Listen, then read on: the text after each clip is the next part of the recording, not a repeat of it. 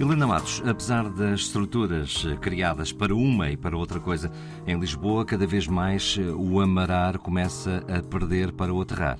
Sim, uh, aliás, o aeroporto marítimo do, Cabo Ruivo vai terminar em 1950. Portanto, digamos que se oficializou completamente a predominância dos terminais aéreos terrestres em detrimento dos terminais aéreos marítimos.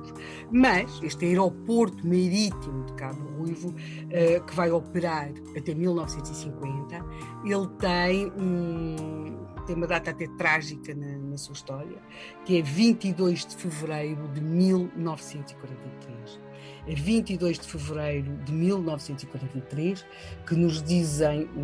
mais ou menos pelas 16h30, dizem os jornais que o Tejo estava coberto por nuvens negras pesadas,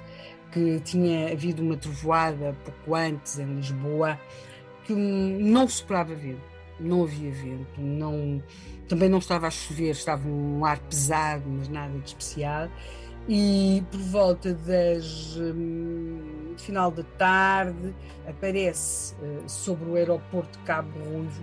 o, o, gigantesco hidroavião, era o Yankee Clipper, ele vem, pesava mais ou menos 42 toneladas e portanto era um, quer o piloto, quer o avião já tinham feito esta viagem muitas vezes, mas a dado momento, quando o avião está a amarar no Tejo, acontece uma tragédia, portanto, um, dado momento, uma das asas toca na, na água. Bem, o resultado foi uh, qualquer coisa como a morte de 24 pessoas, portanto, nesta amaragem deste hidroavião a 22 de fevereiro de 1943 no Tejo, era, ele era da Panam, não foi por isso Claro que, uh, que, o aeroporto marítimo de Cabo Ruivo terminou uh, sete anos depois, em 1950, a sua atividade, de modo algum. O que acontece é que o curso da aviação, sobretudo no mundo pós-Segunda Guerra, deu uma enorme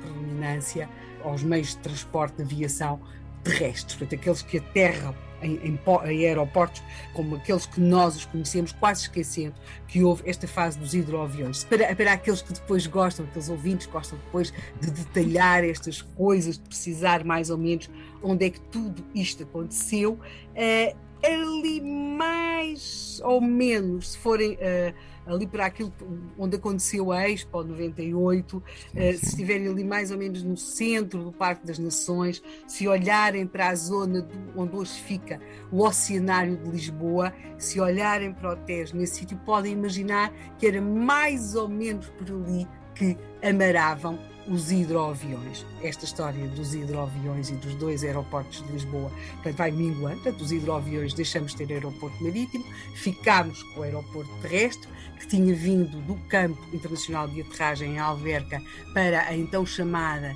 Quinta da Portela.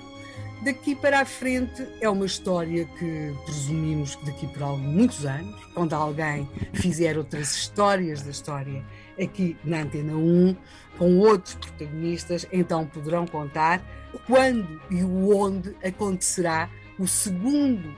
novo aeroporto de Lisboa, mas dessas histórias da história, nós provavelmente já não seremos nós a contá-las. Esperemos que os ouvintes as continuem a ouvir, mas vaticínios e prognósticos sobre a localização do futuro aeroporto de Lisboa, esses só se fazem mesmo depois do aeroporto estar construído. Nós aqui esta semana trouxemos a história do tempo em que, quando se vinha, eh, apanhava um avião para Lisboa, se podia perguntar e amaramos no Tejo ou vamos para o aeroporto terrestre? E é muito provável que não sejamos mesmo nós a contar essa história, Helena. Bom fim de semana. Obrigada.